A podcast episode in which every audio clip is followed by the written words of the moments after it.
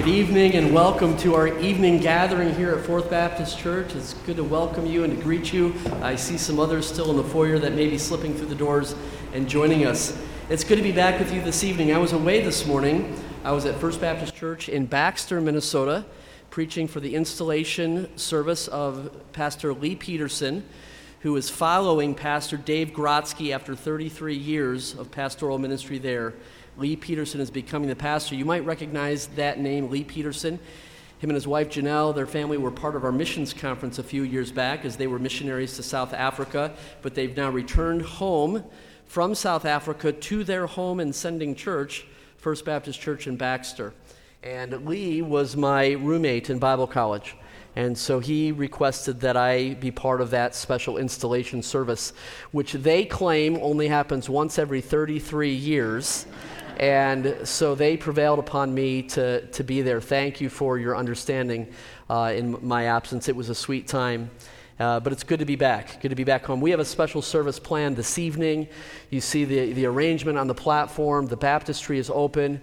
Um, you will witness, you will hear the testimony and witness the baptism of Chris Hubert, who was away just a few weeks ago when we had our membership service. And so we're just cleaning up some loose ends and including her here this evening. I know you'll be blessed by that, and we can welcome her into our membership.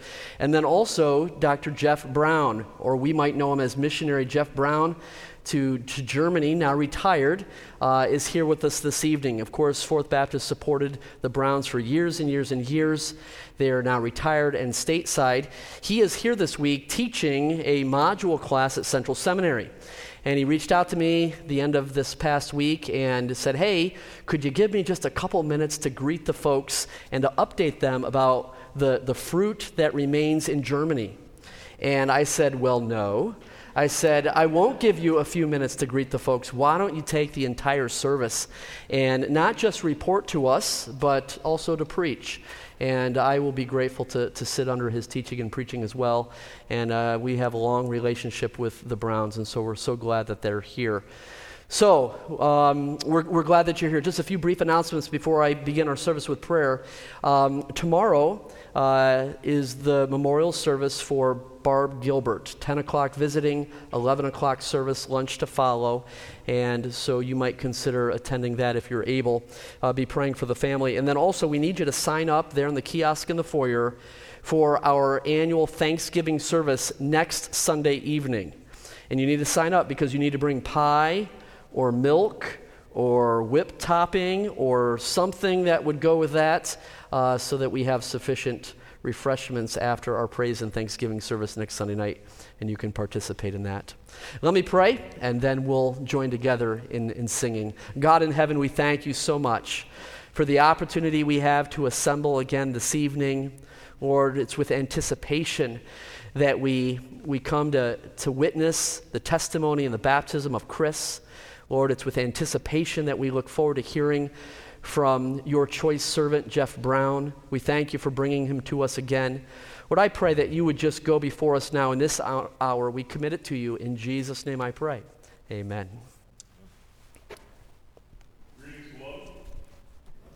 You know how sometimes you start talking, but it's very apparent your brain has turned off? I had one of those moments this morning at the conclusion of our service referring to our, our potential member here, Chris Hubert, as a he. I know that Chris is a girl, but my brain had turned off. So this is a great demonstration of grace, where she is still willing to be a part of us despite my foolishness. And also, thank you to the 97 of you who texted me to tell me of my error. I was very grateful of that. We can rejoice tonight in the, the gospel of Jesus Christ. It is truly an amazing love and an amazing grace to think that God pursued us and Christ died for us. Let's stand together and sing these truths. Number 201, 203, excuse me. Number 203. Uh,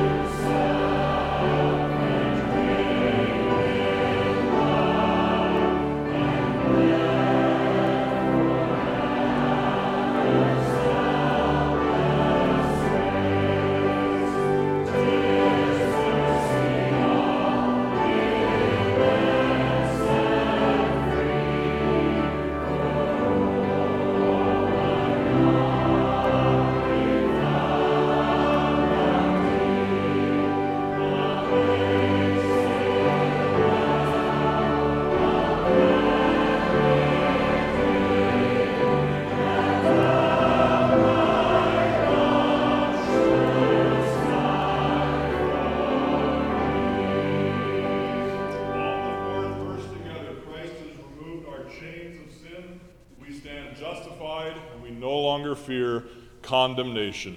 No.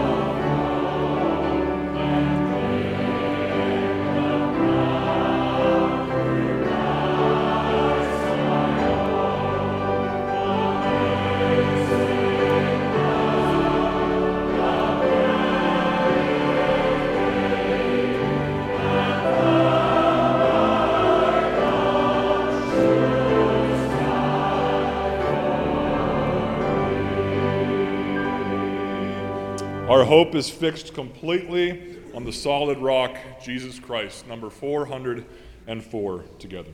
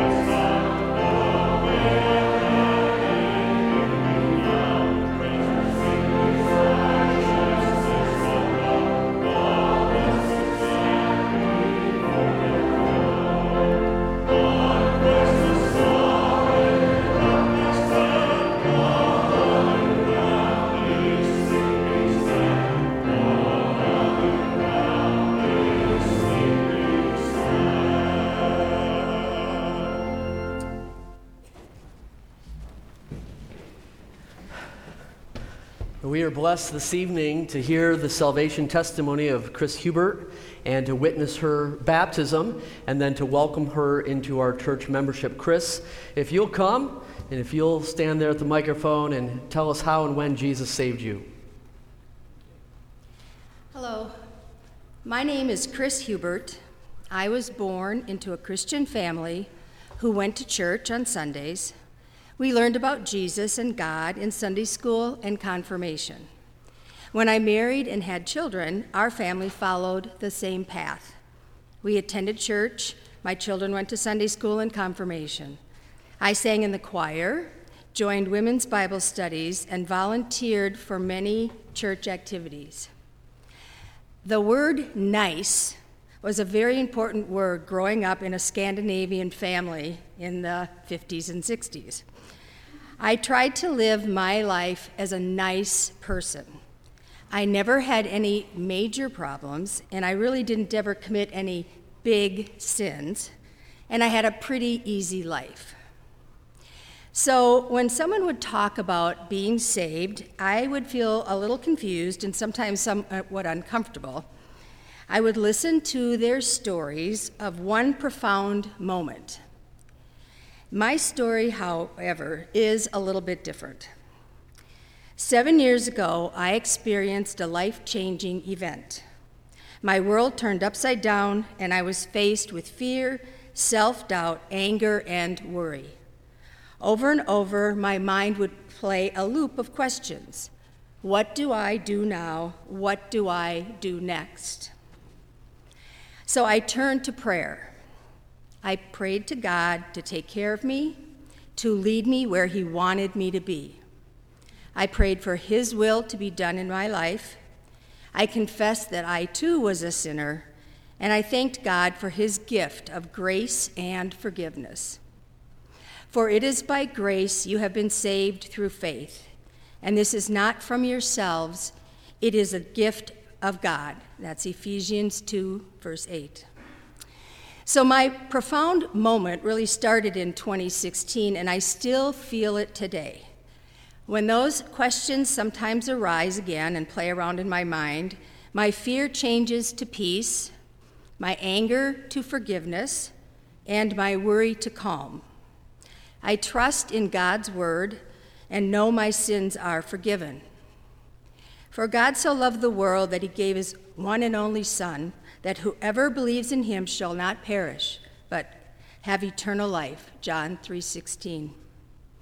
I want to follow God's word, and I choose to be baptized today as it is written in the Bible. I know Jesus is my only Savior. I know He gave His life for my sins. I know God gives me grace every day, and I know that my eternal home will be in heaven. I look forward to becoming a member of Fourth Baptist Church. Mm. Amen. Amen. Thank you, Chris. You'll come here into the waters of baptism as she's coming. We understand that baptism doesn't save, it doesn't help save, but rather it pictures the death, burial, and resurrection of Jesus Christ. And as Chris has put her faith and trust in the death, burial, and resurrection of Jesus Christ, she pictures that. The, it is my privilege to baptize you in the name of the Father, the Son, and the Holy Spirit. Amen. Amen. Praise the Lord. Thank you. Thank you. We praise the Lord for Chris. She has completed our, our church membership class. She has met with our deacons as they have interviewed her regarding her salvation and her agreement with our church's positions. And it's upon the recommendation of our pastors and deacons that we bring her to you as a prospective member. I would entertain a motion and support that we receive her into our membership. Al Hawkins moves, and Gary Whiteford supports that. Are there questions or comments? Then, hearing none, all in favor of welcoming Chris Hubert as our newest member, will you signify by saying aye? aye. Anyone opposed, say aye. And carried. Thank you for that. Please take the opportunity after our service this evening to, to greet her and welcome her to Fourth Baptist. Thank you. Pastor Dan.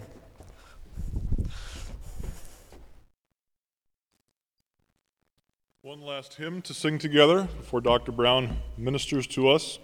One of my favorite hymn texts set to music. Uh, you may have received it as a handout when you came in, otherwise, the text is on the screen. A hymn we've been learning Here is Love. Let's stand together and sing this beautiful text together.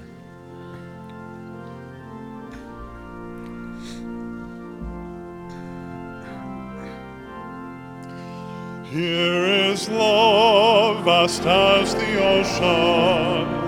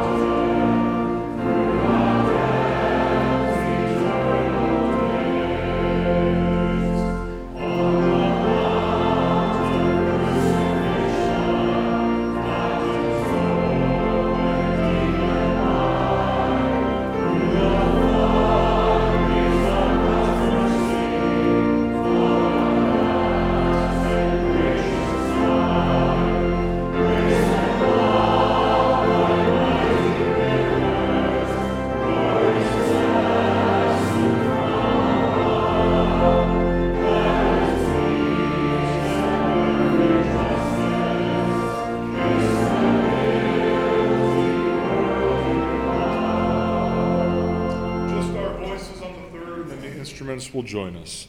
Let me all your love accepting,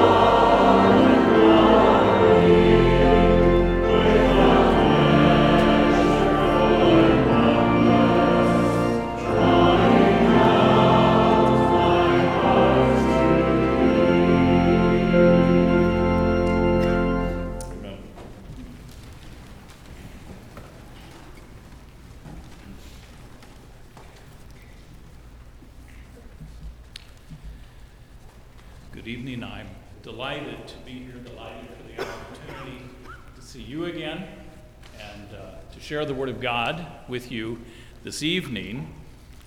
We uh, still have ministry, Linda and I, that uh, we are doing, and we were in Germany last uh, May and June, and uh, we'll be going again in um, the next uh, summer. Um, so let me take you on a little trip that, uh, or, or take you with me on our trip briefly, and um, let you know what happened. Let how you know how things are there. I start with a picture of the home group that we're a part of in our church in uh, Greenville, South Carolina, Cornerstone Baptist Church. And uh, they were very supportive as uh, we went away. God always connects you with certain people at certain times, and that was our connection as uh, we went away. And I'm going to try to make this thing work. And it didn't work this time. I have it turned on. Push it down. That's just, that's very counterintuitive. Okay, here we go. Well, sure enough. And uh, when we came to Germany, one of the first people that we were with was a couple who was wanting to start a, another church in a city called Karlsruhe. It's north of Würzburg, which is in South Germany. And um, he was a part of our church, as a matter of fact, for 18 months. He was an assistant pastor, Christian, and uh, his wife, Annalena. They're both graduates of the Bible school that we started. She was my very best Greek student. Um, and the um, first ministry, significant ministry that we had there was to present a seminar on the subject of the kingdom of God from creation to eternity. I do that also here in the United States. And um, so we presented that uh, in a church that we had known for a number of years. After going, we stopped to see um, a lady who was a member of our church, uh, but for the last, oh, five, six years that we were there in Nuremberg, Germany, why she was in um, a senior citizens home. She could not make it to any of the services. She was quite a lady of prayer. 96 years old as we visited her there. We're just so thankful that we could spend that one hour with her. She went to be with the Lord a month later. On the right, you see a couple that we have known for many, many years from the very beginning that we were in Jerusalem, Christian and Uta. He's a doctor. He looks like he needs one, doesn't he? Um, but the reason I was in his house was to uh, complete work on a book that I wrote. Again, the subject, the kingdom of God. It's obviously an interest or an important topic for me, and uh, so it is written in German now. It's all finished. I'm just looking for a publisher. If the Lord lays that on somebody's heart, uh, Lord, please get Jeff a publisher in Germany. Um, I'd appreciate it, and that's all that uh, it's waiting for. And uh, I would offer to give you a copy, but uh, it's all in German. Lord changes lives. I just want to say briefly uh, God did a miracle in the life of this couple. You see them as a happy couple, happy parents, happy grandparents. Uh, God did a miracle. I'll just leave it there. That's part of the ministry. That's what you're doing. The man who came in my place in the church in Germany, in Nuremberg, uh, was Volker Weise, um, who also taught school in Chisago Lakes after he finished uh, his uh, college and seminary. And uh, he is a German man, uh, and he was well prepared, and uh, he took over.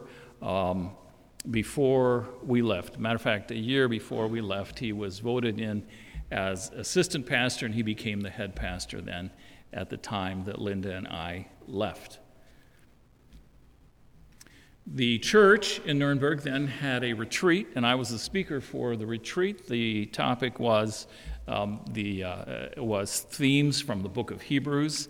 I enjoyed it; they enjoyed it. It was a delight to be together with them, ministering God's word to people that we know so well and love so much. And um, in that church, two very special ladies. On the upper right is a deacon and his wife. And um, when we left, within a couple of months after we left, she contracted cancer. Um, and uh, she went through the treatment, she went through an operation. At the time that she got cancer, um, after she heard that, she was reading in Isaiah chapter 41, and of course, verse 13 really stuck out to her.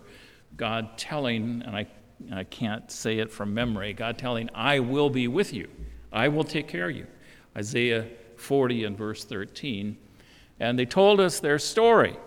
They said, when they went into um, to be uh, to the hospital first for an examination. Uh, the room that they went into was room 13. And the day on which they had their examination was the 13th of the month. And every examination after, strangely, was on the 13th of the month. And then when she went into the operating room, it was the number 13 operating room. And every room that she was in during this time of patient care was number 13. Every appointment she had was on the 13th of the month. And so she prayed to the Lord and she said, Lord, I am not superstitious. I don't understand why this is happening. I think you must be doing something. And the Lord brought to her attention, again, as she was reading his word, Isaiah chapter 41 and verse 13. Not only did he give her that promise as she went into surgery and uh, was taken care of, he told her again and again and again and again. 13 isaiah 41 13 i'm taking care of you she is now cancer free. The lady in the picture on the left, the, the third lady, with her husband together, also contracted cancer as we left, just after we left. And it was a cancer that could not be cured, only there was a new therapy. And so she was one of the guinea pigs. And they tried it on her. Long story short, God's people prayed she is cancer free today. Her husband was a real friend. They were both real friends to us. One of my great disappointments was when I left Germany, Um, I led this man to Christ, and eight years later, or seven years later, we left Germany, and he still hadn't gotten baptized.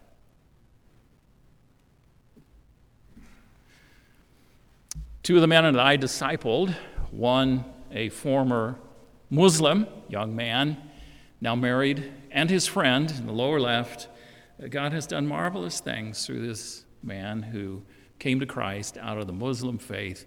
Uh, he not only is saved and active, he is reaching others for Christ and discipling them. The man on the left was his best friend in school and uh, in his uh, technical college, and um, then and I baptized them both, um, and I led the man on the left Christ. Just as we left, he wanted nothing more to do with the church or to do with the Lord. And I got uh, a call from him about three months before we went in May. and he said, Jeff, I want to come back to the Lord. I want to come back to the church. Uh, I have done the wrong thing, and uh, I've paid a price. I want to be back with the Lord's people. What do I do? So we talked for a while. And in fact, he is back in the church and he is back with the Lord. One of the things we did in Germany, we not only did we start two churches, we also started a Bible school. Initially, we had two teachers, Burdette Bergen, my co-worker with Baptist Mid-Missions, and myself, and we had 12 students. Today there are five teachers, all of whom have at least a master's degree, and there are every semester between 80 and 100 students. The Lord has blessed it in ways that I never uh, knew would happen. It is to train people for ministry in the churches and to train future pastors and future missionaries. The men on the right, upper right, and the left are two brothers, and they are going into the ministry. As a matter of fact, I think it's this weekend that the church in Nuremberg votes on the one in the upper right as assistant pastor. And then, one of the later things that we did in this time in Germany was to uh, be with the first church that we started, the church in Erlangen. And uh, I told Linda when we were finished being at the retreat in Nuremberg, this is, uh, Linda, this was the highlight of our time here. It will not get better than this because these were the people that we said goodbye to the last time. And um, I was wrong. We have a marvelous time with people at church in Erlangen. We finished our work there in 2006 but we are still connected. And it was just a great blessing to be there. And if you see them maybe laughing, looking at each other and laughing, it's because they egged me on to tell stories. And when you get to my age, you have lots of stories. The church is doing wonderfully, by the way. It's packed out. Their church building will hold 170, and they have closer to 200 every Sunday. Uh, for their services. so uh, God is much at work. The church in Nuremberg, the very same thing. Uh, they are close to packed out. We um, had a chance then to speak with the man who built the building for the church, 92 years old, and we were pretty sure this is the last time we will get to see them. He and I prayed together, and I thought I would do the praying. He said, No, Jeff, I want to pray this time. And he thanked the Lord for sending Jeff and Linda to Germany and to Erlangen to preach the gospel and start a church. Six of us together, um, and uh, we parted company here on that Sunday. We had dinner together. Uh, these two couples, and Linda and I, were the first ones to organize services for the church in Erlangen that was 1991, all right? Right after the Civil War, okay, for you who are younger. And you know, we prayed for the right people to come and start the church, and God answered that prayer. These two families became pillars of the church. They are still there as a part of things. As we left, um, we had dinner with a couple, and the man we had prayed for for many, many years for a good Christian wife. He was a part of the founding of our church in Nuremberg, and then God moved him to Frankfurt, and uh, where he has a uh, where he got a job as an engineer. Um, these two uh, got engaged a short time after we left, and so we're going back next summer to conduct the wedding. Uh, God answers prayers, and uh, those are all a part of what mission work is about. So I have one more picture for you. The young man on the upper right is 16 years old. He stands six foot six. He has missed his calling. He does not play basketball. I say that with aching heart. He plays volleyball instead. I guess that's second best. and he's a very good athlete. But something more important to him than his sports, which I talked with him about on one particular day, and he said, um, You know, there's something more important to me than my sports, and that is my life with the Lord Jesus. He, as a 16 year old, gets up at 5:30 every morning, reads his Bible for an hour a day. We're praying for this young man for what the, the Lord will do in his life in the future. Then the man on the left is Sebastian, the fellow I led to Christ almost 10 years ago. And I was so disappointed when we left Germany, and he was not yet baptized. He got baptized in August. Things don't always work out like you hoped but don't ever give up hope. Thank you so much for all your prayers for us through all the years, decades, really, and even now. All right, we may turn that off, and I'm finished with this presentation. If somebody has a question, I've got two minutes, and then I'm going to launch into the Word of God.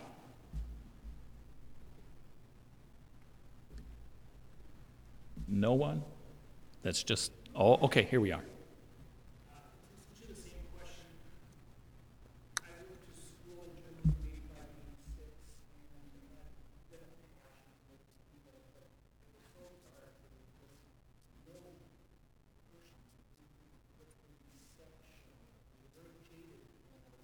Mm-hmm.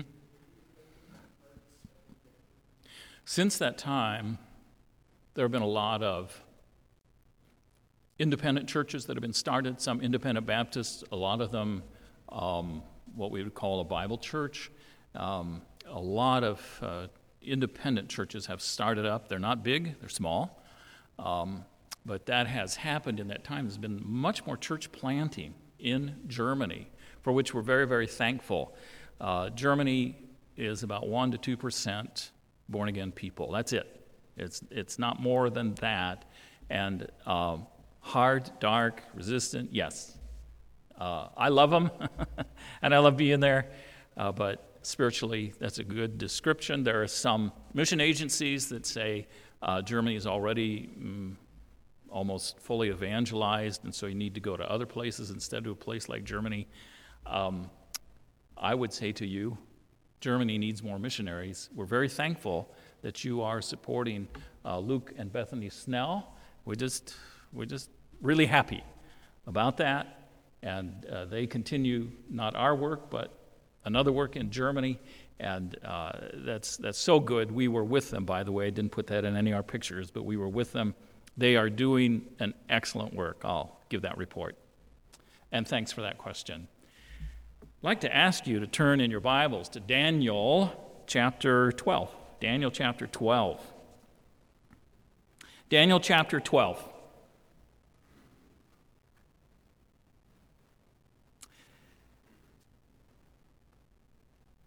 And tonight I'm not going to talk about missions in my sermon. I want to talk about what happens to Christians after they die. Daniel chapter 12. I, um, I have friends, I have relatives who, when they read a book, particularly if it's not a uh, history book or something like that, they will skip, they'll read first two, three chapters, and then they'll skip to the end to uh, find out what happened. And I've always thought that's just no way to read a book because you take away all the excitement. Well, tonight I'm starting at the very end of the book of Daniel, chapter 12. And as a matter of fact, the outline of my message comes from the very last verse of the very last chapter of Daniel. But I want to read to you, um, beginning at verse 9. God used Daniel to tell what was going to happen to his people Israel after they were taken captive and then would go back. Taken captive and finally in 586 BC. Hope I have these my dates right, and if I don't, you ask Roy Beecham. He really has these down. And then they went back in 537 BC. And the end of this book comes after that time that they had gone back, and all this story is told about what's going to happen to Israel, what's going to happen to the nations in the future until God brings his kingdom. But then, on the very last, God speaks to Daniel about what is going to happen to him. And that's what I want us to pay attention to tonight. In verse 9, it says, And he said, This is God, Go your way, Daniel, for the words are closed up and sealed to the time of the end. That means, like a king would seal up a book, I'm going to seal it so that nobody can change it. All right? So that when it got opened, everyone would know this is exactly what the king wanted to say. And that's what God is doing here. That's what he means. Many shall be purified, made white, and refined, but the wicked shall do wickedly, and none of the wicked shall understand, but the wise shall understand. And from the time that the daily sacrifice is taken away, we're looking way on into the future and the abomination of desolation is set up, there shall be 1,290 days. He's talking about the last half of the tribulation, which is 1,260 days. You find all the way through the book of Revelation, but then there are 30 more added here. It says, Blessed is he who waits and comes to the 1,335 days. So, total of 75 days added on to this. Now, here's the important thing, and here's where I get my outline. But you go your way till the end. Daniel, you're going to die. For you shall rest. That's number one. Point one. What happens to believers after they die? Number one, rest. And will arise to your inheritance at the end of the days. Number two, resurrection. This is what happened, was what God said, Daniel, this is going to happen to you and then by extension, any believer from the Old Testament time. But the interesting thing is, this truth has not changed from Daniel's day until our day. When a believer dies, there are two things that they have to look forward to beyond death. One is rest. And I don't have time here but rest, he did not mean, Daniel, you're going to give us 2,500 years of Rip Van Winkle. You haven't read Rip Van Winkle. Okay. You're going to be active. You're going to be thinking. You are going to be doing. But it will be called rest. Blessed are they that die in the Lord from henceforth. Yes, says the Spirit, that they may rest from their labors and their works do follow them. People don't go in soul sleep when they die, but they do have rest. If someone you love has passed away, and they knew the Lord, you can be sure of this, they have rest now. Conflict is over, sorrows are over. They have rest. And for the rest of my time, I want to be talking about the second part, okay? So now I'm breaking all the rules. Not only do I start at the very end of the book, okay? I start in the middle of the sermon, all right? We don't have time to do the first part of the sermon. By the way, if you want to hear the first half of this sermon, uh, I preached it at Grace Baptist Church in Owatonna two months ago. They put it on sermon audio, and you can hear it there. I hope this is being recorded. There's a reason why I hope it's being recorded. I don't know. Okay. I'll find out when we're all done. It's being recorded. That's good all right? And the reason I'm happy it's being recorded is not because I like to hear my voice. Um, I often think when people have asked me, Do you ever listen to your sermons that you have preached? I say no. And they ask me, Well, you know, they're thinking about how to improve, all right? And they ask me, and I say, No. I believed it all before I got up there and preached it. I don't need to be convinced anymore now.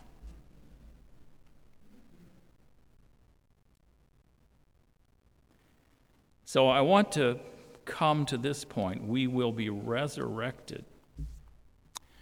God says to Daniel, You go your way to the end, you shall rest and arise to your inheritance at the end of the days. What days? 1,335 days.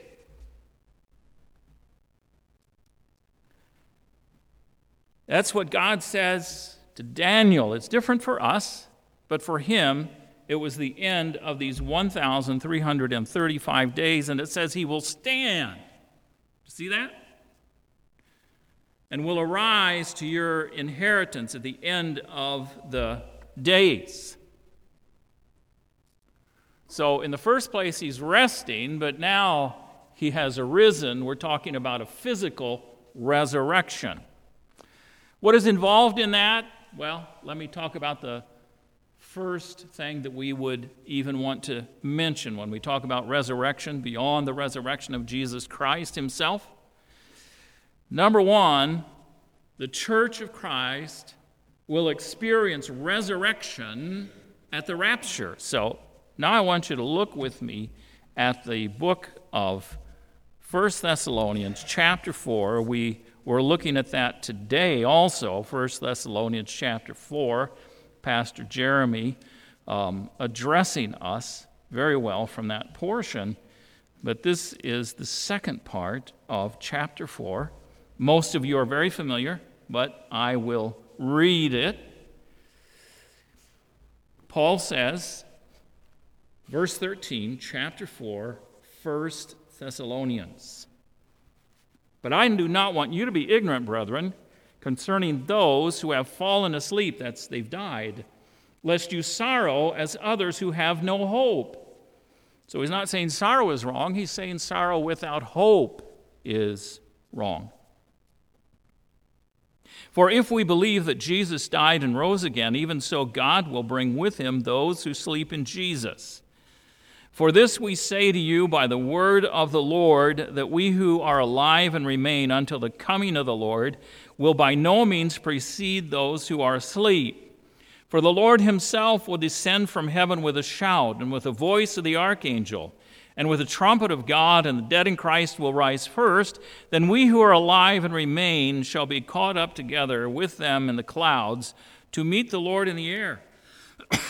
Excuse me and thus shall we always be with the Lord. Therefore, comfort one another with these words.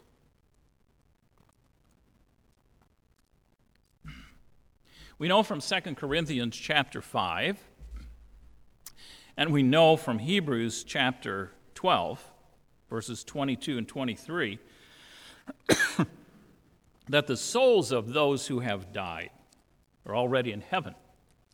Their bodies will rise from the grave at the time of the rapture. Those who are alive when Christ returns will rise also. They will not experience death. and they will receive in that moment their resurrection body. Most times that I visit a cemetery, I look around and I think there will be graves that will be opened here. And people will ask who remain behind what went on. The graves of people we have known will be opened if they know Jesus. They will rise in perfect bodies. The apostles, John Bunyan, William Carey, Charles Haddon Spurgeon, and William Tyndale, and those like him whose bodies had been cruelly burned to ashes by their enemies. And somehow God is going to gather up what's left of those ashes and create new bodies, perfect bodies. When I was in the seventh grade, I was a, I was a new Christian. I was probably not more than, oh, 14, 16, 18 months old in the Lord. A lady in our church invited a bunch of the young people to go to a uh, conference, and the man was going to speak on the return of Christ. He was actually talking about the rapture, but I was so young in the Lord, I didn't even know what that word meant. I knew that Jesus was coming back, but that was one that hadn't registered yet. And he spoke. He was talking about different things. I found it very interesting, very helpful. I was young in the faith. And he said, And you'll say to me, but what about someone who has gone overboard and they drowned and they were swallowed by a whale? How in the world is Christ going to raise them from the dead? And I sat on the edge of my seat and I thought, This is what I've been wanting to know. And he answered, I don't know. But I do know that God will do it. That is the answer. And I've been satisfied about that one since that day. God is a mighty God, and He will raise those who have died, and they will have new resurrection bodies. And for believers, there will be a great reunion. I don't know what that will be like. I could imagine in that reunion, we will interact with others that we have known, and we're so happy to see them.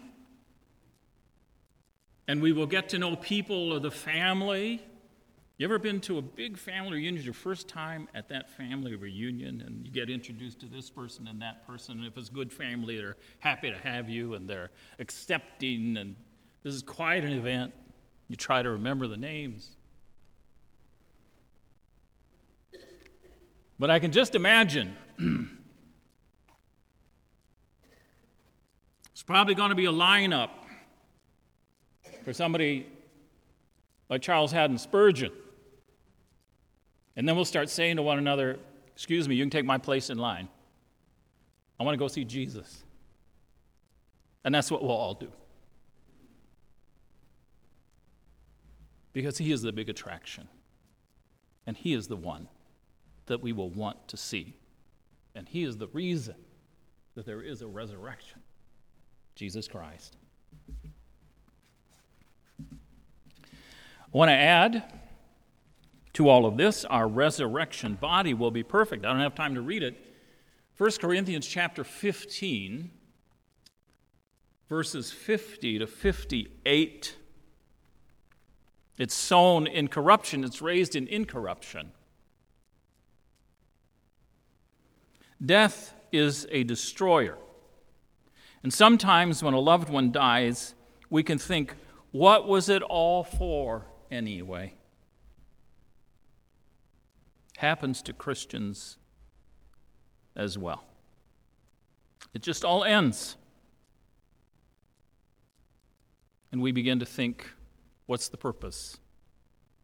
And Paul says, no. We will rise from the dead. Everything you've ever done for Christ counts. It will all be rewarded. At the very end of this passage, Paul says, Therefore, my beloved, be steadfast, unmovable, always abounding in the work of the Lord, for as much as you know that your labor is not in vain in the Lord. It all counts. The Lord will remember every single thing we do for the Lord. The works of the unsaved, as impressive as they are and powerful as they are, the Bible tells us in 2 Peter, will vanish. They'll be gone. We're intimidated sometimes. We should not be. It will all vanish. Their works will be burned up, but, beloved, not ours. Our very bodies will be made perfect. So keep on following Christ. That's what Paul tells us. Keep on serving Christ. It is worth every effort. There was a young man in this church when it was on Fremont Avenue who would sing at times solos, and one that he sang has forever stayed in my memory. It pays to serve Jesus. It pays every day. It pays every step of the way. Though the way up to glory may sometimes be drear, you'll be happy each step of the way. I want to add one more thing. We will receive an inheritance. Daniel is promised an inheritance in verse uh, in the last verse of chapter 12. An inheritance by lot. He understood that.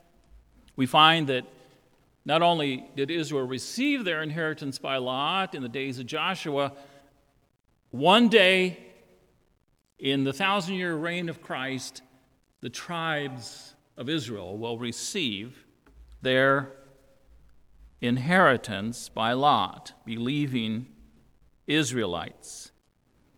But the Bible says that Christians are also promised an inheritance. And the verse that God gave to Linda and me as we prepared for going to Germany in 1986 was this Acts chapter 26.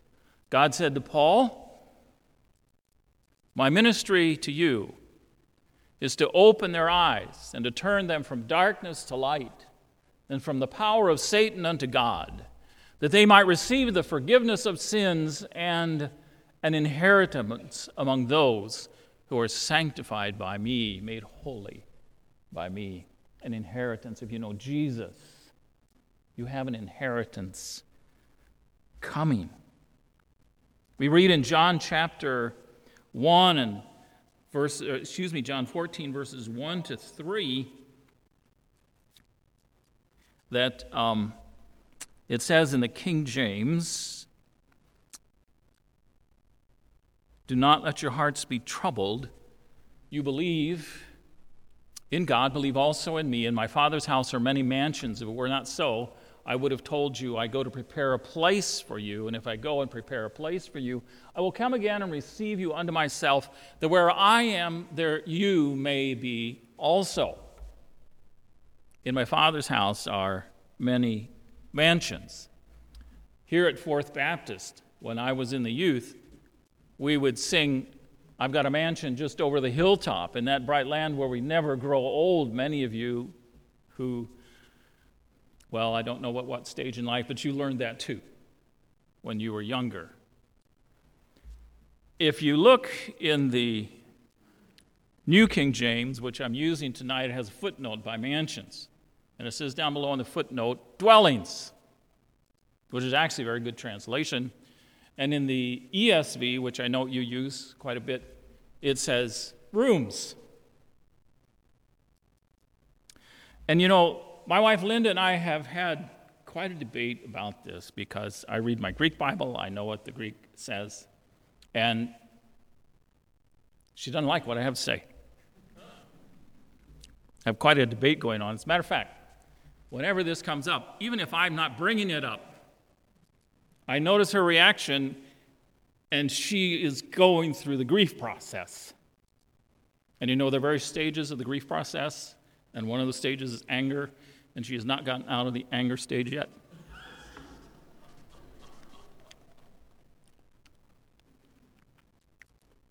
Now,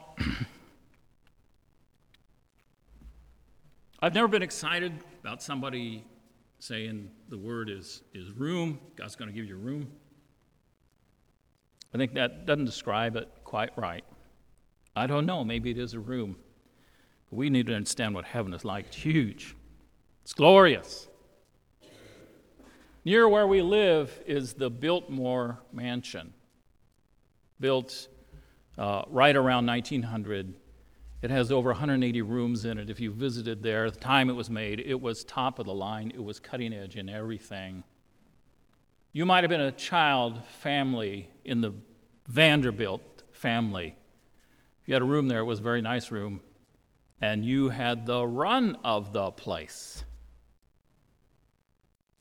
Biltmore Mansion is nothing compared to the New Jerusalem. Nothing. If it's a room, or if it's a mansion, or something in between, you have the run of the place. Heaven will be yours, and heaven will be mine.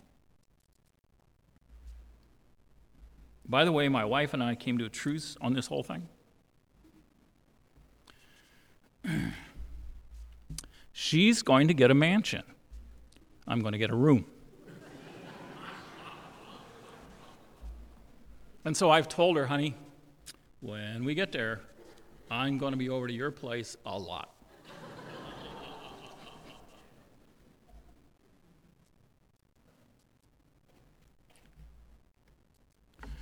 I'm about halfway through my message and I'm going to have to close. Isn't it wonderful? I mean, when we talk about heaven, heaven is, is fabulous, it's wonderful. You read about it in the Word of God. Heaven is wonderful. We haven't touched on it hardly at all tonight. Heaven. But if we go beyond heaven and talk about the resurrection and what comes after the resurrection, it just gets better. That's what God says to you and to me. That's why Jesus would say, Don't let your hearts be troubled. That's why Paul would encourage, be always abounding in the work of the Lord.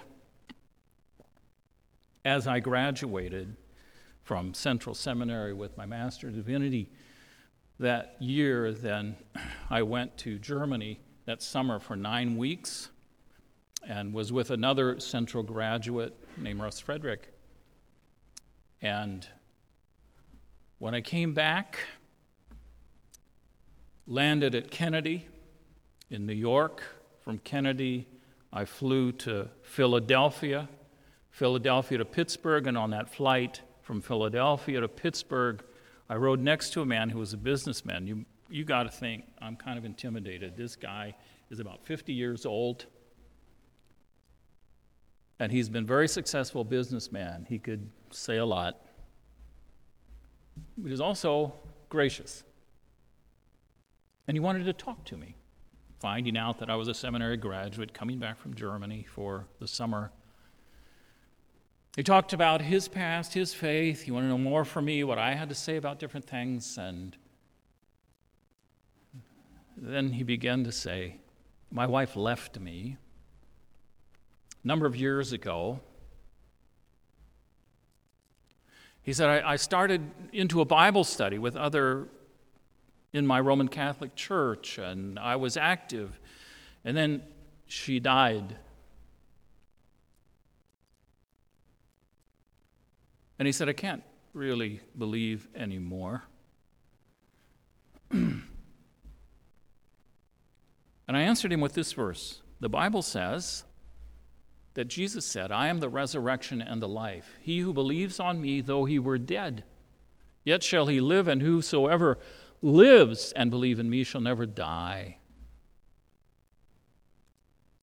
And he looked at me, and then he began to say even more about how he couldn't believe and why he couldn't believe. And he said, You know, that's good for you. You've learned theology, and you're a young man. You haven't experienced what I've been through. I just can't believe these things anymore. What was I to say? 24 years old, not experienced a whole lot of the world. And I just said again, Jesus said, I'm the resurrection and the life. He that believeth on me, though he were dead, yet shall he live, and whosoever lives and believe in me shall never die. He looked away. then he said to me, That all sounds so good, but I just can't believe it anymore. I thought, What am I going to say? And God said, Tell him again. I wasn't very smart, but he did know that verse. I'm the resurrection and the life. He who believes on me, though he were dead, yet shall he live. And whoever lives and, believe, and believes in me shall never die. And then he didn't have any more to say. He just looked into the distance for the longest time. And then we had a pleasant conversation. For the rest of the trip, we landed probably 15, 20 minutes later. And as we were parting, he shook my hand. And he said, I want you to know that you have done more for my eternal salvation than you will ever know. It's this wonderful truth. It is the Word of God. It is Jesus Christ. It is true. His name was Jim Fay. And I'm convinced one day I'm going to see him in heaven. And this is what Jesus says I'm the resurrection and the life. He who believes on me, though he were dead, yet shall he live. And whoever lives and believes in me shall never die. And then he finished with this challenge to a believing woman, and I leave it with you. Do you believe this? Let's pray. Father, thank you for the future, for Christians. What's going to happen to us after we die, if we know you, is wonderful, wonderful beyond description. Lord, you're so loving, and none of this we deserve but your salvation is great. Thank you for Fourth Baptist Church, which means so much to me and to Linda. Thank you for their faithfulness through the years. Pour out your blessing upon them as our prayer. But most of all, we pray tonight that we would be challenged to trust you. Your salvation is going to get greater as time goes on, but especially after we pass this life. We pray in Jesus' name. Amen.